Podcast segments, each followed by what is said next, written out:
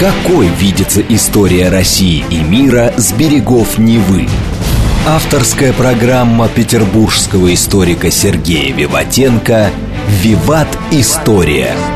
Самые яркие и самые загадочные страницы прошлого, судьбы людей и империй, великие достижения и потрясения от древних времен до современности. «Виват. История». Программа предназначена для лиц старше шестнадцати лет. Здравствуйте, вы слушаете «Радио говорит Москва». В эфире программа «Виват. История». У микрофона Александра Ромашова и Сергей Виватенко, автор и ведущий программы «Петербургский историк». Здравствуйте, Саша, здравствуйте, дорогие друзья. Как всегда, в конце выпуска у нас историческая викторина. Мы разыгрываем книги от издательства «Витанова». Приз получает тот, кто первым пришлет нам правильный угу. ответ. А тема сегодняшней программы – Запорожская сечь. Поговорим сегодня о том, что это такое, о казаках, разных группировках казаков по местонахождению, как я понимаю, да? Ну, в общем-то, Саша, Запорожская сечь – это название ряда последовательно сменившихся друг друга военных и административных центров Днепровского низового казачества.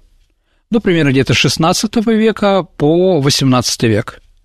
Называемых сечь по наименованию главного укрепленного военного лагеря. То есть их было много, дорогие друзья. Там, да, ну, скажем так, граница немножко идет вниз, там, да, то и как бы и сама сечь тоже опускается. А сечь – это от слова «отсекать» или… Да, вообще, да? Сечь, рубить, значит, что-то, засека, у нас еще в русском да. языке есть такая вещь, да.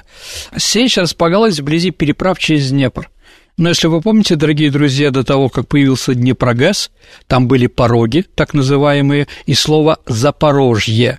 Запорожская сечь за порогами, Саша. Понятно, да? Те самые пороги, один из них ненасытицкий, знаменитый, да, а вот уж там погибало много людей, там, где был убит Святослав. Но после того, как появилась индустриализация, и коммунисты на Украине построили Днепрогэс, там теперь этих порогов нет. Но если мы говорим, где самая знаменитая, наверное, сечь, да, то это, наверное, сейчас это Днепропетровская область, город Марганец.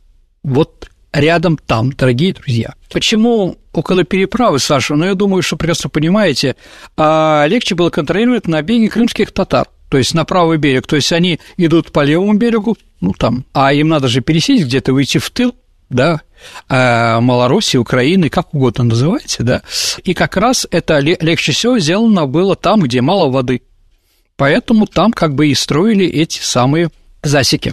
Сергей, а их строили вообще с чьего-то приказа или как это возникало? Ну, давайте так, приказы строятся крепости государственные. Здесь, наверное, было какое-то еще импровизация.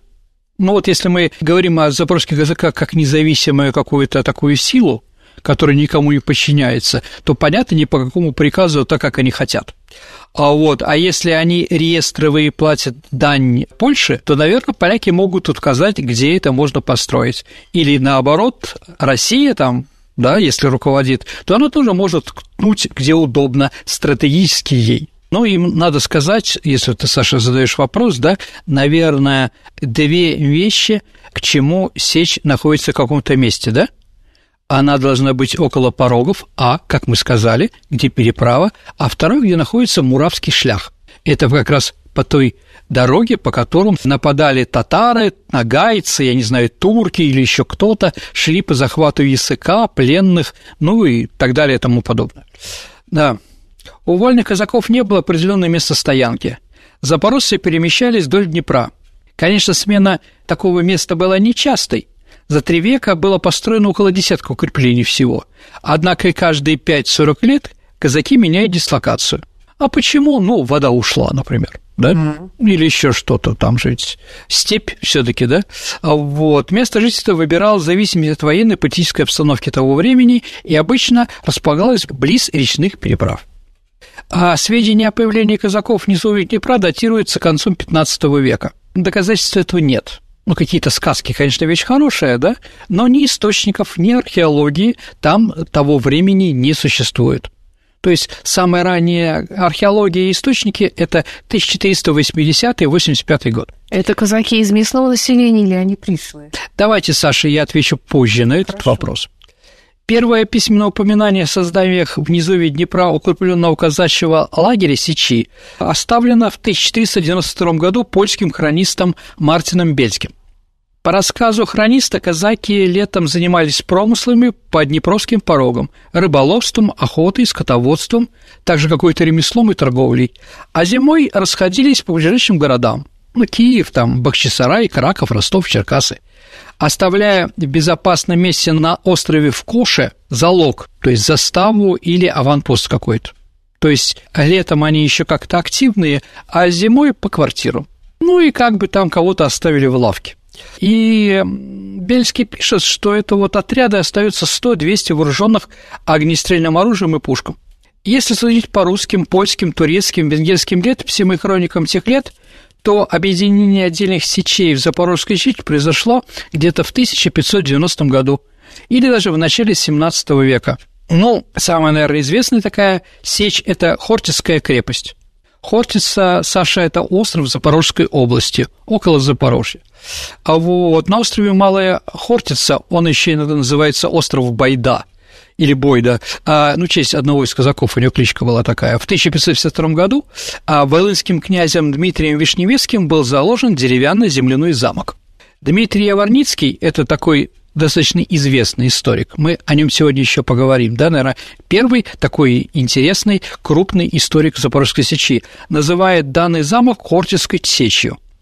Он находился недалеко от пастбищ Крымского ханства на реке Конские воды.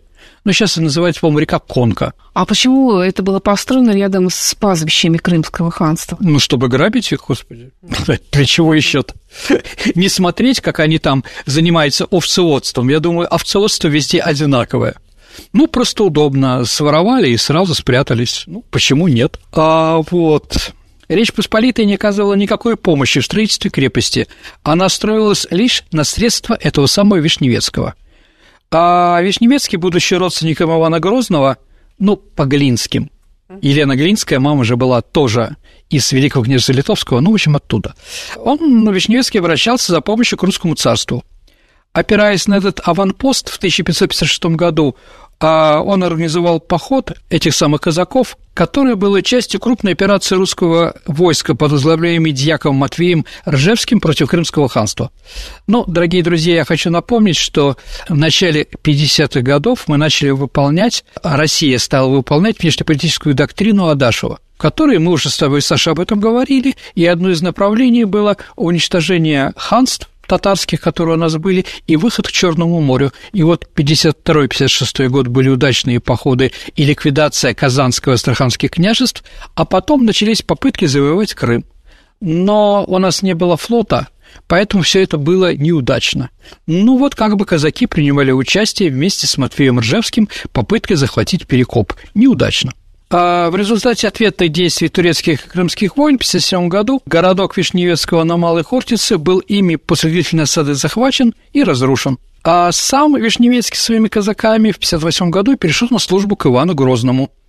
Ему пожаловали в отчину в городе Белев. Это Саша, Тульская область сегодня.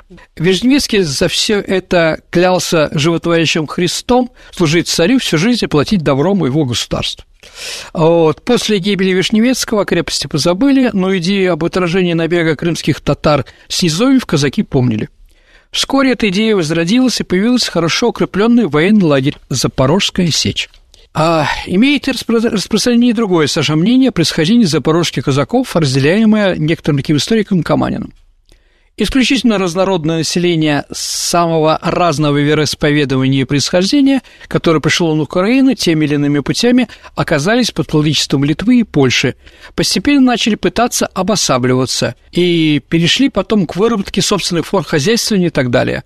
Но вследствие отсутствия сильной центральной власти, постоянный смут внутри, оно вынуждено было развиваться лишь в многосторонней, обессилившей его борьбе, которая составляет личную часть казахской истории.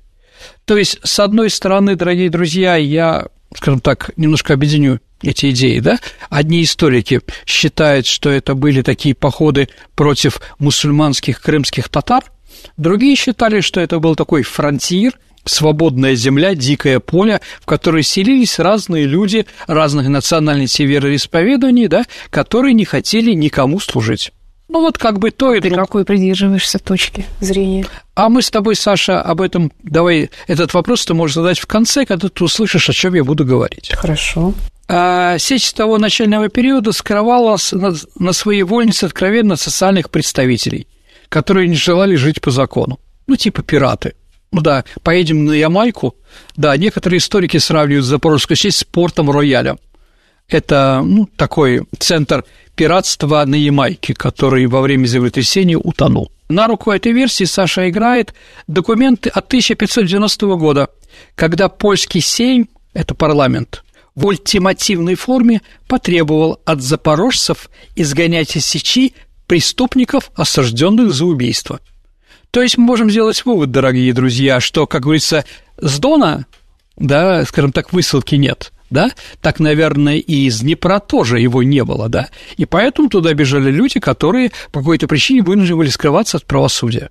Ну, разные люди, да, и если есть такой закон, наверное, мы сделаем, что убийц там, которые что-то сделали плохого на территории э, Речи Посполитой, э, они там находились. А изучая летопись по украинскому казачеству, можно признать, что на сечь шли разного рода преступники, злодеи, дезертиры, мошенники.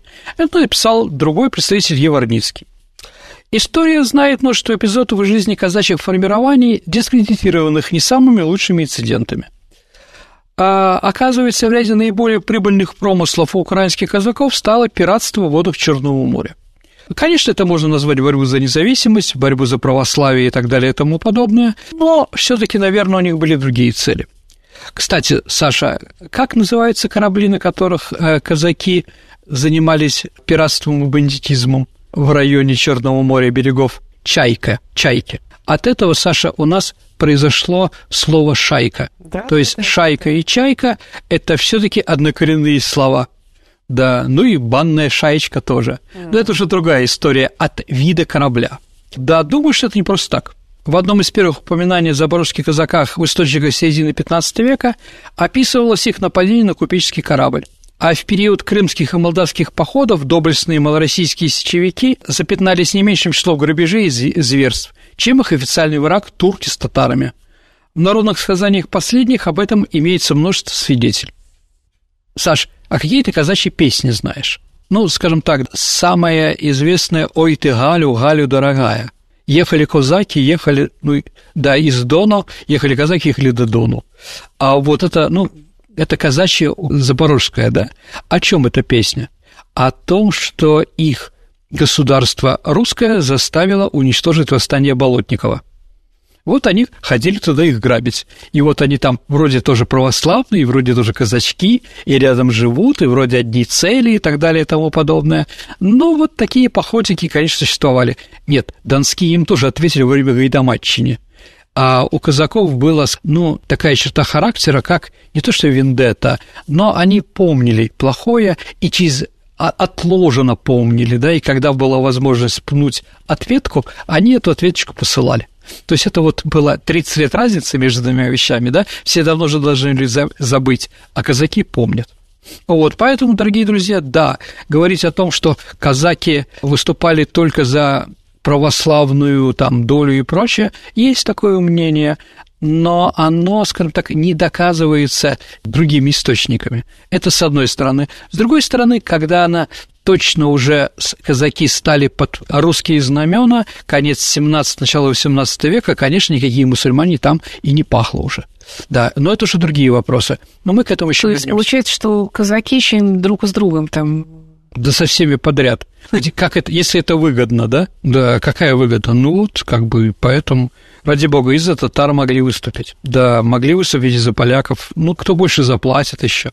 А, ну, ладно, мы уже с вами говорили про Богдана Хмельницкого. Возможно, сделаем передачу про Мазепу. Но там как раз вот попытка продать себе подороже. Это не хорошо, не плохо, ну, это просто вот такая вот. Конечно, Саша, все это сегодня вставляется с героическим налетом. Мол, таким образом казаки мстили противнику за налеты и освобождали пленных соотечественников. Вот только щедрый шопинг казачков на восточных базарах не очень лепился в общепатриотическую канву, если уж говорить, того времени.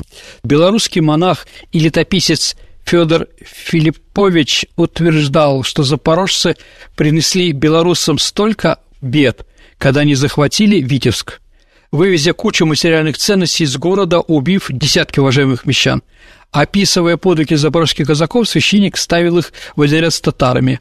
Горше, горше злых неприятелей, злых татар, Мамаева орда прокатилась по нашей деревне. Конец цитаты. Классическая история утверждает, что запорожские казаки были едва ли не фанатиками христианства, и все свои действия сводили к религиозному закону. А вот, и церковь действительно неизменно присутствовала на сечи. Вот только привязывать традиционную практику вояк к евангельским канонам во имя братьев по вере было бы, конечно, немножко лицемерно. Множество раз украинские казаки жестоко опустошали единоверцев в Москве в тяжелые времена смуты, ну, например, Сакайдачный со своими казаками, да, в начале семнадцатого века, а киевский воевода, последний прославленный сенатор Речи Посполитой Адам Кисель, и вовсе назвал запорожцев религиозными нулями. Ну, еще раз, все это как бы по-разному. Наверное, люди были, которые воевали за веру, и, конечно, еще раз, церкви там были. И археологические данные тоже об этом говорят. Но некоторые туда шли из-за бизнеса определенного. Украинская историография руководствуется центральным мифом, согласно которой рядовой казак – крепостной юнец, бежавший из жестокого плена. Ну, примерно, да? Или жестокого пана, если хотите. Ну, социалка там, наверное, тоже была. Но, как видите, не только люди в борьбе с крепостным правом или еще с чем-то приходили туда. А все-таки вот запорожские казаки, они кто были по национальности? Украинцы, русские или, или там смесь была какая-то? А, хороший вопрос, Саша. Давай так. Польский хронист Длугаш писал о напавших в тысяча четыреста шестьдесят девятом году на Волынь. Такую фразу написал. Татарское войско, составленное из беглецов, добытчиков и изгнанников, которые они на своем языке называют казаками. То есть татары. Ну вот, по мнению Длугаша, возможно.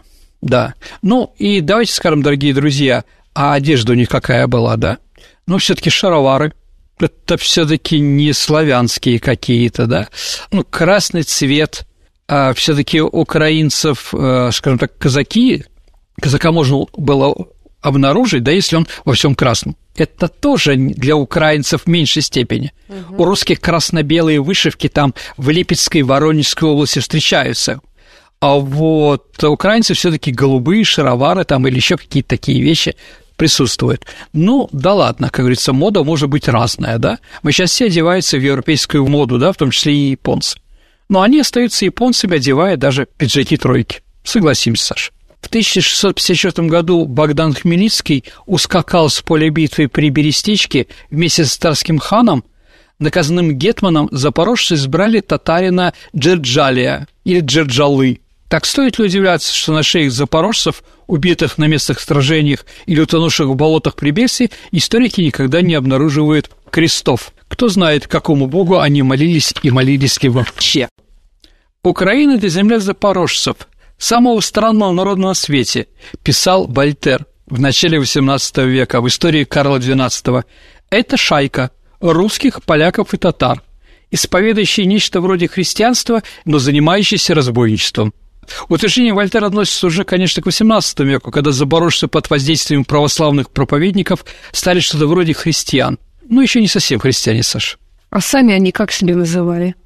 Ну, давайте так, говорили «запорожец» или «черкас». Черкас? А, ну, смотри, Саша, слово татарское «чери» или «черы» означает «армия». Поэтому, Саша, янычары, яни – новые войска, а черкасы, а, ну, переводится так, войско никому не подчиняющееся. То есть, ну, вот название еще такое. Да? А черкасы, черкесы? Черкесы, ну, может быть, да, может быть, нет. Ну, вот все черкасы, которые у нас есть на Украине, областной центр, Новочеркасск или просто Черкасск Ростовской области, там, да, князья черкасские, они, ну, как бы вот имеют все-таки отношение больше к казакам. Хотя черкесы тоже, возможно, никому не подчинялись. Но никогда, нигде, Сашенька, не упоминались ни слова «украинец» и тем более слово «лях». Да, то есть в упоминании, что мы там ляхи, или еще кто-то, или украинцы. Нет, такого слова не было. А реестровые казаки – это те, которым платила Польша, да, за их службу.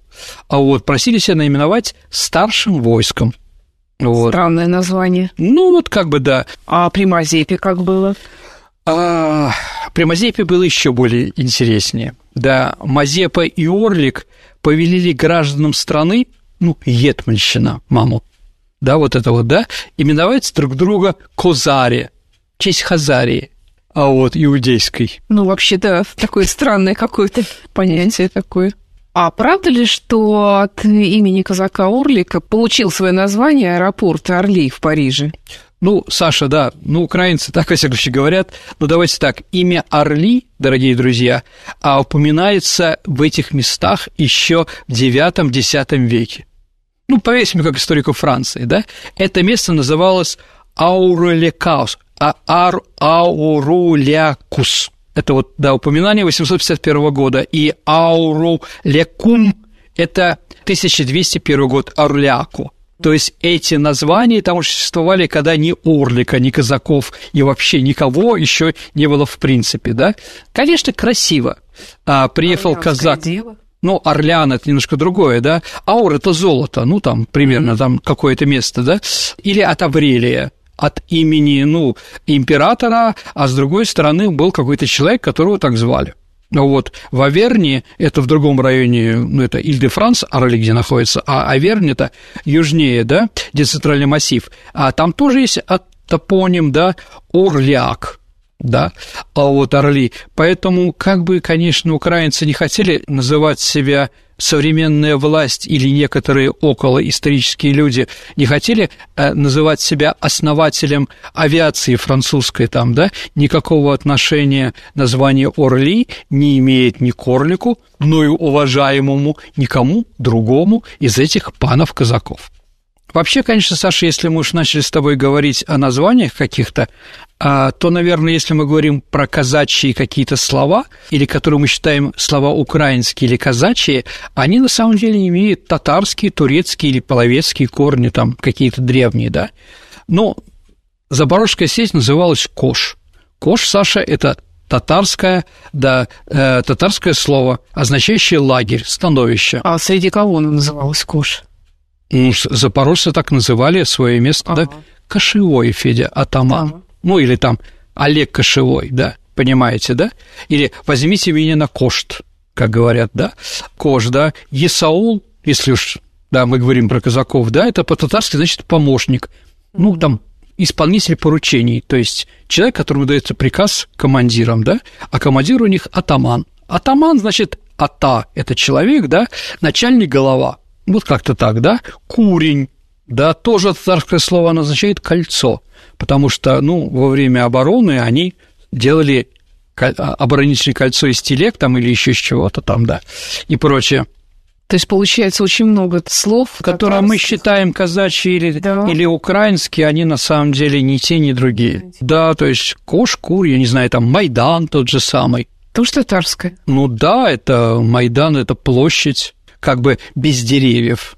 Ну, в Белграде есть район, называется Таш-Майдан, Таш каменный, да, то есть это место, где добивали камень, там дерева не росли, да, а там, не знаю, Карман, Баран, это тоже татарский курдюк. А что такое курдюк? Курдюк – это по-татарски, значит, жирный хвост, ну да. А вот там Кавун, Гарбус, Диван, Кылым, Кылыч, Караван. Господи, Гарбус. Гарбус – это тыква, мама. Я думала, это арбуз. Нет.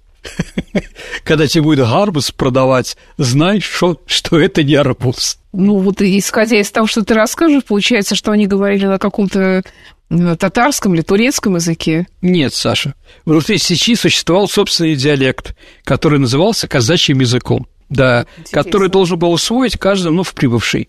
Ну, еще раз, ну, знаете, как феня, да? О, арго.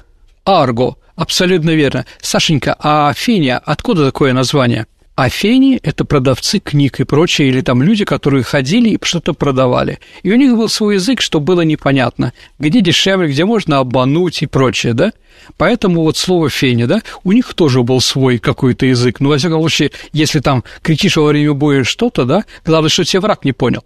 Поэтому, ну, как бы они придумывали, да. Ну, так, а и в жизни, получается, они тоже говорили на этом, на этой фене? Да, конечно. Как они друг друга могли определить? По таким словам, потому что там кто-то может рядиться в казаки. Вообще в армии а определенный прапорщик спокойно использует пять-шесть слов всего для того, чтобы донести для личного состава все, что о них думает и что он хочет знать. Я рада, Саша, что ты... Какой видится история России и мира с берегов Невы? Авторская программа петербургского историка Сергея Виватенко «Виват. История». Продолжается программа «Виват. История», которая сегодня посвящена Запорожской сече. В студии по-прежнему автор и ведущий программы Сергей Виватенко, петербургский историк, и я, Александра Ромашова. Продолжаем. Итак, дорогие друзья, возвращаемся в Запорожскую сечь. И у них были такие интересные прозвища, которые там, ну, типа фамилии, прозвища, дорогие друзья, да? Типа «Вырви глаз»? А, похоже, да, «Убей волк», «Не зови батька», «Гол пупинку», а вот там «Борщ», «Мозоль», «Не пей пиво». Да, запорожцы старались жить обособленно. Но если мы помним, да, даже если они возвращаются из Запорожья куда-то жить, да, там Пасюк, помните, был такой? Саш, что такое Пасюк? Вот фамилия Пасюк, что она означает? Пасюк – это подсук, крыса, что ли? Крыса. Крыса, Саша, да. А вот, ну, не такая, да. Но если мы помним, то что он имел определенные такие вещи, он мог галушки в рот заставлять лететь, да. Угу. Для некоторых людей это большое счастье вообще ничего не делать, да. Ну, и мы, наверное, можем сказать, что, наверное, я не сравниваю, дорогие друзья, просто имею в виду, что, например, пираты, которые вернулись с Карибского моря и теперь живут в трактире «Адмирал Бенбоу», да, или еще где-то, да, они все-таки живут отдельно от всех.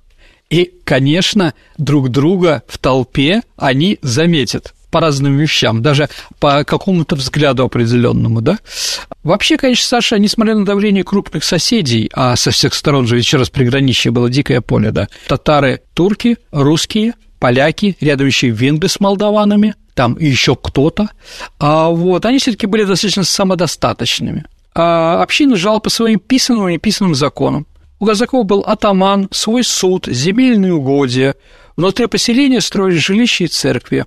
Уклад жизни, традиции и привычки запорожских казаков удивляли даже их современников. А сейчас его еще кажутся невероятные. Например? Ну, вот несколько таких интересных, по моему мнению, фактов о запорожском сече.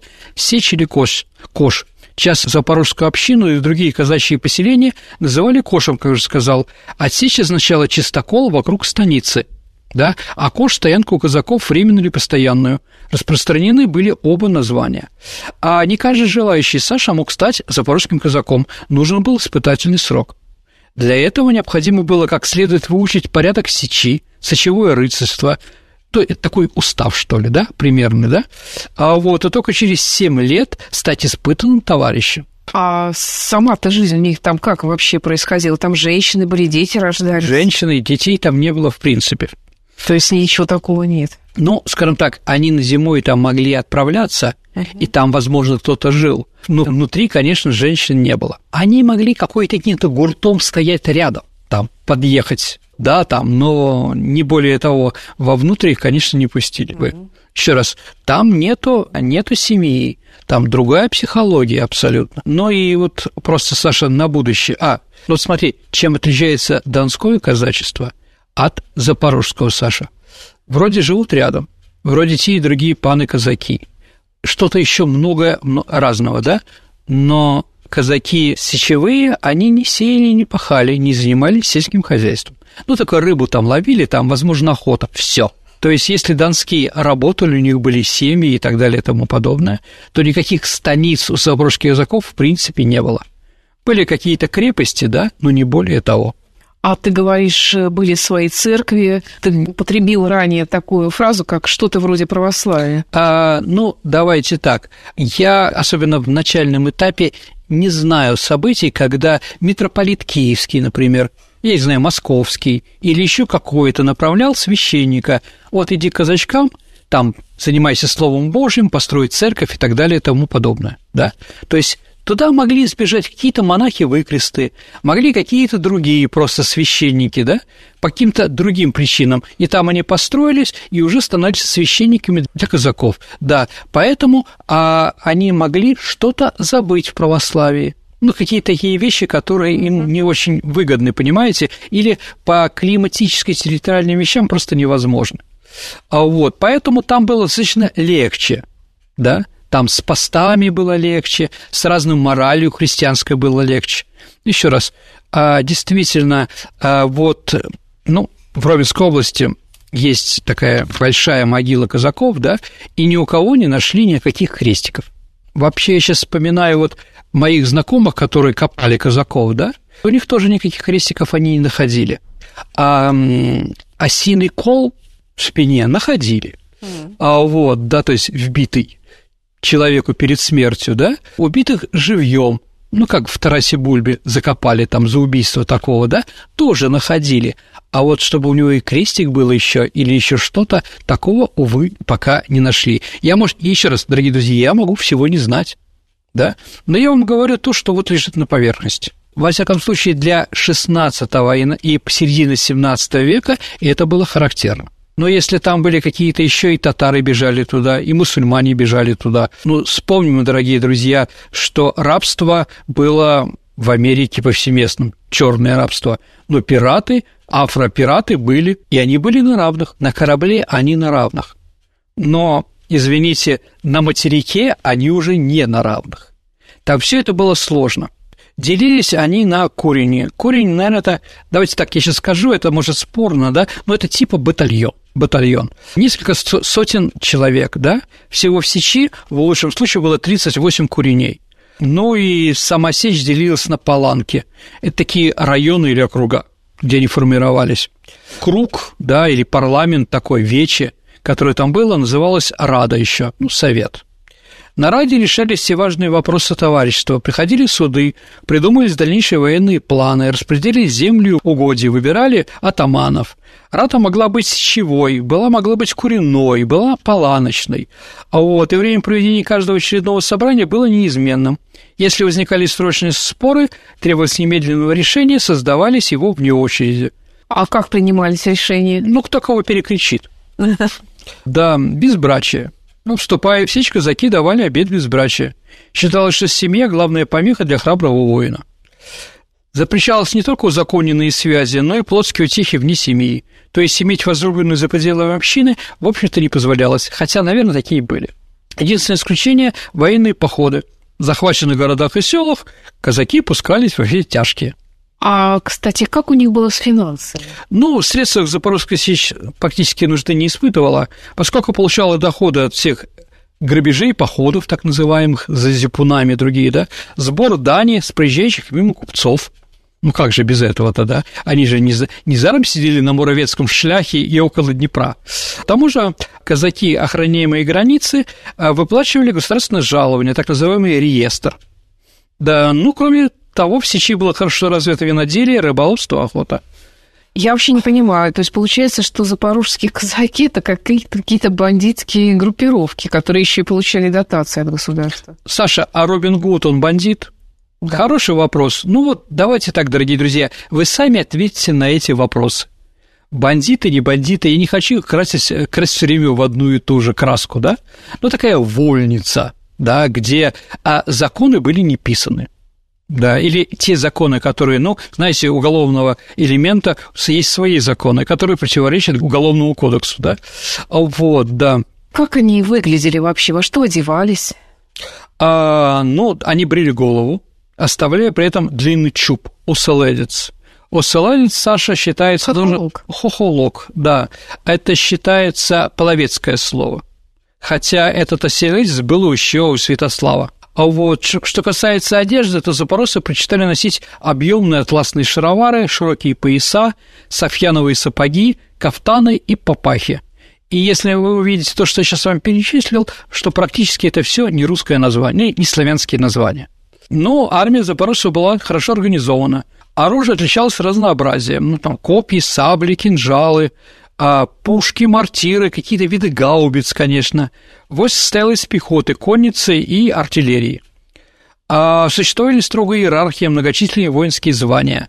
В войске особенно почитался характерник, задача которого было лечить и наставлять бойцов, а также колдовать и ворожить для победы.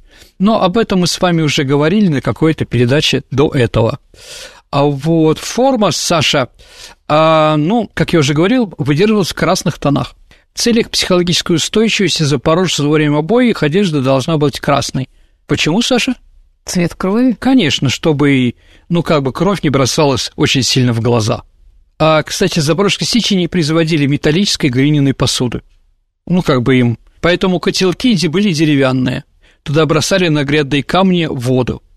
Поэтому украинское слово, фамилия Поливода, да, то есть как раз пришла именно от этого. А вот... Сергей, а когда запорожцы попали в подчинение России? Ну, давайте так, это, конечно, произошло не в тысяча шестьсот пятьдесят четвёртом году, во время Переяславской рады, позже, в тысяча шестьсот восемьдесят шестом году, дорогие друзья, после окончательного соглашения Москвы с Польшей, Запорожская сечь отошла в сферу влияния московского правительства. Вот когда уже мы подписали, что Запорожье изолировано от Польши. Да, мы тогда, кстати, купили и Киев за деньги. Ну, граница была по Днепру, ну и как бы мы предложили полякам. Поляки сейчас Киев могут продать спокойно, извините за выражение, зависит от цены. А вот, да. В каком году было? В тысяча шестьсот восемьдесят шестом. По-моему, Андрусовское перемирие, хотя я могу и ошибаться. Ильдиулинское перемирие. После этого подчинение Малороссии русское влияние быстро пошло вперед, что тоже было понятно. Предчувствуя неравную борьбу, Запорожье начало вести сразу же тайные соглашения с крымским ханом, предполагая передаться в турецкое подданство. То есть они имели возражение против подчинения России? Ну, они были, скажем так, вот а, если турки нападают на Запорожье, Запорожская сечь не против того, чтобы русские стрельцы им помогли их отбить. Да, если царь-батюшка платит им деньги за службу пограничникам, они, конечно, эти деньги возьмут, но после этого они могут быть свободны, или поляки те же самые. Там, еще раз, были три силы, как лебедь, рак и щука, да, которые тащили их в разных направлениях. А вот, да, ну и они пытались продаться как можно подороже там кому-то еще. Вот, поэтому они спокойно хотели перейти в турецкое подданство. В тысяча девятьсот восемьдесят восьмом году московское правительство построило на реке Самаре возле самой сечи небольшую крепость, по-моему, называлась Богородический городок, и поместило туда русский регулярный гарнизон, в том числе с наблюдением за действиями запорожцев, чтобы еще раз торговля по Днепру была тихая и спокойная. Конечно, это не понравилось свободной Запорожье. Как это, да? Налоги платить, гроши давать, не грабить, да вы шо. А это в высшей степени не понравилось казакам, и они уже не скрывали своих враждебных отношений к Москве. Одним из главных руководителей недовольства был Иван Степанович Мазепа. Малороссийский гетман Иван Мазепа был человеком хитрым, умным и честолюбивым. Дорогие друзья, если вам будет это интересно, я про него сделаю на отдельную передачу. Он мечтал об отделении Малороссии в самостоятельное государство, в котором думал сделаться верховным правительством. Его верный сообщник кошевой атаман Иван Гордиенко своей страны подготовил к тому же сечь, и во время вторжения в Малороссию шведского короля Карла двенадцатого, несмотря на увещевательные царские грамоты, пристал к запорожским войскам шведам. Как известно, малороссийские казаки не примкнули к запорожцам и остались верны Петру Первому. Ну, практически там, там процентов десять ушло только, да? В знаменитой Полтавской битве шведы были разбиты наголову русскими войсками и казаками, причем Карл с Мазепой и часть запорожцев бежал в Турцию. Если шведы не знали, как бежать, после порт... и они сдались при переволочной, так называемой, да, то, скажем так, все казаки, которые были с Мазепой, они спокойно ретировались в нужное время с фронта, да, и спокойно ушли в Турцию. Вот. Там в Турции был, они организовали в районе места, которое называется Олешки, новую сечь. Петр Великий был так разгневан переходом запорожцев на сторону Карла и изменой Мазепы, что приказал всякому из них, появившихся в пределах России, немедленно этих казаков казнить. Попавший в плен в Полтавском сражении запорожцев, Петр сослал в Сибирь, где они потом вошли в состав сибирского и части забайкальской казачьих войск. Ну, как известно, Красноярск организовал, а Дубенский, да, казак как раз с Украины, Дубна – это район в районе Ровно, такой есть населенный пункт. А для истребления же самой сечи царь приказал атаковать ее полковнику Яковлеву с регулярными войсками. Сечь после отчаянного сопротивления, засевших их останков запорожцев, была взята кровавым штурмом и перебита. В тысяча семьсот десятом году Пользуясь поражением русских войск, которые во время прусского похода разбили их турки, запорожцы устроили на реке Каменки новую сечь, но после прусского мира между Россией и Турцией снова были атакованы и оттеснены русскими войсками за границу. Наконец, царствование Анны Иоанновны запорожцам было разрешено вернуться на родину, и они, воспользовавшись разрешением, построили на реке Базу-Влуки и Подпольной в тысяча семьсот тридцать четвёртом году новую сечь, причем стали называть себя «Славное войско Запорожское Низовое».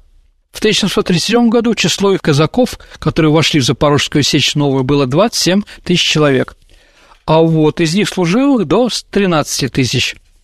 Для наблюдения за жизнью Запорожья был построен вблизи сечи новосеченой Ретрашиман с регулярным гарнизоном. Ну, такая маленькая крепость. Сам Кош состоял из тридцати восьми куреней, управляемых коренными атаманами. Курени состояли только из товарищества, то есть холостых казаков, имеющих право жить в сечи, тогда как женатые жили по паланкам и считались в подданстве казаков. В Коше числились следующие курени: Кущевский, Поповический, Васюринский. Эти названия, дорогие друзья, мы потом можем встретить и на Кубани, куда они потом переехали, да? Быховецкий, Батуринский, Коневский, Пластунский, Полтавский, ну и так далее и тому подобное. Войско Запорожское имело в постоянной готовности конницу свыше шести с половиной тысяч казаков и первый в мире по выносливости пехоты около шести тысяч человек. Эта пехота в то время служила на море в грибной флотилии. Кроме того, у казаков еще была достаточно исправная артиллерия. В тысяча семьсот шестьдесят восьмом году а запорожские части, запорожцы соединились с бежавшими из польской части Малороссии и гонимыми православными казаками, взяли город Умань и вырезали почти все население, состоящее большей части из евреев. То есть, ну, казаки были известны своими, скажем так, резко отрицательными отношениями к евреям. Это было понятно. Ну и второе, ну это вот к концу семнадцатого, начале восемнадцатого века, а недавно я прочитал, что униатская церковь на Украине провела молебень в честь запорожских казаков. Ну, запорожцы убивали униатов в большом количестве, потому что считали их предателями. Это, извините, такое дурное сравнение, если бы, а, если бы в какой-то синагоге раввин бы а, молился в честь какой-то полка эс эс. Ну, как бы это противоположное, в принципе, да? Но сейчас истории все время меняют, и типа и униаты, и запорожцы, они были украинцами, которые боролись против москальской, там, ляхской или еще какой-то зрады вместе. Нет, дорогие друзья, это были разные люди. Униаты – это отдельно, а запорожские казаки – отдельно. Да. И понятно, что если бы униат построил бы собор на территории Хортицы, я думаю, он бы не простоял недолго, да его самого бы убили. Участники этого погрома во главе с казаком Швачкой были потом переловлены русскими войсками и сосланы в Сибирь. А последнее обстоятельство внесло в среду запорожцев новое неудовольствие и ропот. Почему он нам запрещает убивать не христиан, скажем так, не православных? Да, и это недовольство было, ну, последние семь лет, в семьдесят пятом году оно было ликвидировано, да, но все время оттуда приходили сообщения, что недовольство, что наших казаков за то, что они разрушили и убили там кого-то в Умани, отправляют в Сибирь, что это не очень хорошо. Сергей, а когда же настал конец Запорожской сечи? Ее отменили? Как это происходило? Ну, это прошло в семьдесят пятом году, семьсот семьдесят пятый год, то есть сразу после Кючуко-Энерджийского мира. То есть тогда, когда мы присоединили себе все эти земли Дикого поля, да, даже вышли к Черному морю, и казакам не с кем было воевать. Ну, практически, да. Это с одной стороны, да, потому что казаки им просто предложили переселиться потом на Кубань, что большинство из них было сделано, да. Но некоторые историки считают, что семьдесят пятый год – это еще и семьдесят четвёртый год – это время казни Пугачева и уничтожения, ликвидации Пугачевского восстания, где казаки тоже принимали участие. Может быть, не так активно, как там других, но тоже были, конечно. Екатерина как раз захотела уничтожить очень непокорное казачье войско, да, и отправить его куда-то в другое место. Со словами, пусть занимается собственным хлебопашеством. То есть это для нее было более важно. Не просто занимайтесь бандитизмом и героизмом, да, но еще что-то делайте, да. Наконец, решено было окончательно уничтожить самостоятельность сечи, и в семьдесят четвёртом году генерал Текеле, это венгр на русском службе, да, руководитель гусаров русских, имел под начальством отряд, состоящий из восьми полков регулярной кавалерии, двадцати гусарских, полков, да, и тринадцати казачьих донских полков. Это вот им пришло ответка за уничтожение восстания Булавина, да, осадили сечь. Запорожцы не хотели сдаваться и готовы были уже к кровопролитному сражению, когда из храма вышел в полном облачении с крестом в руках архимандрит с духовенством и начали убеждать их не приливать христианской крови. Казаки послушались и дозволили занять сечь без сопротивления. Генерал Текеле приказал срыть сечь до основания, часть запорожцев расселись по окрестностям, а другая ушла в Турцию, где основала новую сечь в Добруже, на Дунае. Ну и сейчас там живут еще на территории Дуная со стороны Румынии часть русскоязычных там каких-то товарищей, да, которые вот ушли в это время. Вот, в том числе и старообрядцы там тоже, да. Там известный такой спортсмен, трикратный олимпийский чемпион по гребле Иван Пацайкин, да, за Румынию. Он трижды олимпийский чемпион, да? Вот. Запорожские земли повелено было обратить в состав новороссийский и азовский губерний, а войсковую казну отдать на составление городских городах. Так окончилось существование знаменитой Запорожской сечи. Вследствие запорожцы полностью вошли в состав Черноморского, а затем кубанских казачьих войск, где потомки их славно и сейчас служат России и казачьей славе. Сергей, а были ли еще какие-то войска или, не знаю, как поселения, похожие на запорожских казаков? Ну, давайте так. В мире называются этнические солдаты, то есть специальная группировка какого-то этноса, который занимается, в первую очередь, войной.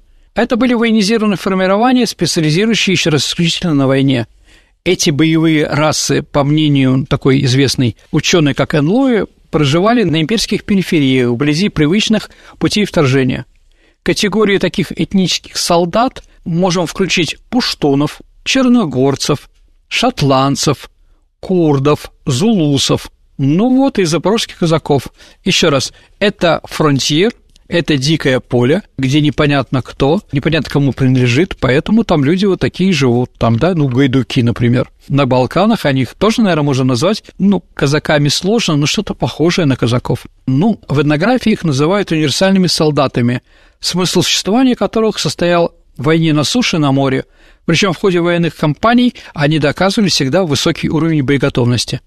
Подобного мнения придерживается, например, историк такой Кулиш, называя сечевых бойцов ремесленниками боевого дела. Он утверждал, что запорожские казаки были готовы сражаться ради сражения за кого угодно и против кого угодно, ну, типа Портоса, Саш. И все же окончательная точка, я думаю, кто такие запорожские казаки, еще не поставлена. Принадлежность казаков пиратам, бандитам, вольным наемникам, ну и кем-то еще там их называла, Саша, остается под вопросом. Вполне вероятно, что нельзя стричь под одну гребенку всех, без исключения представителей запорожского казачества.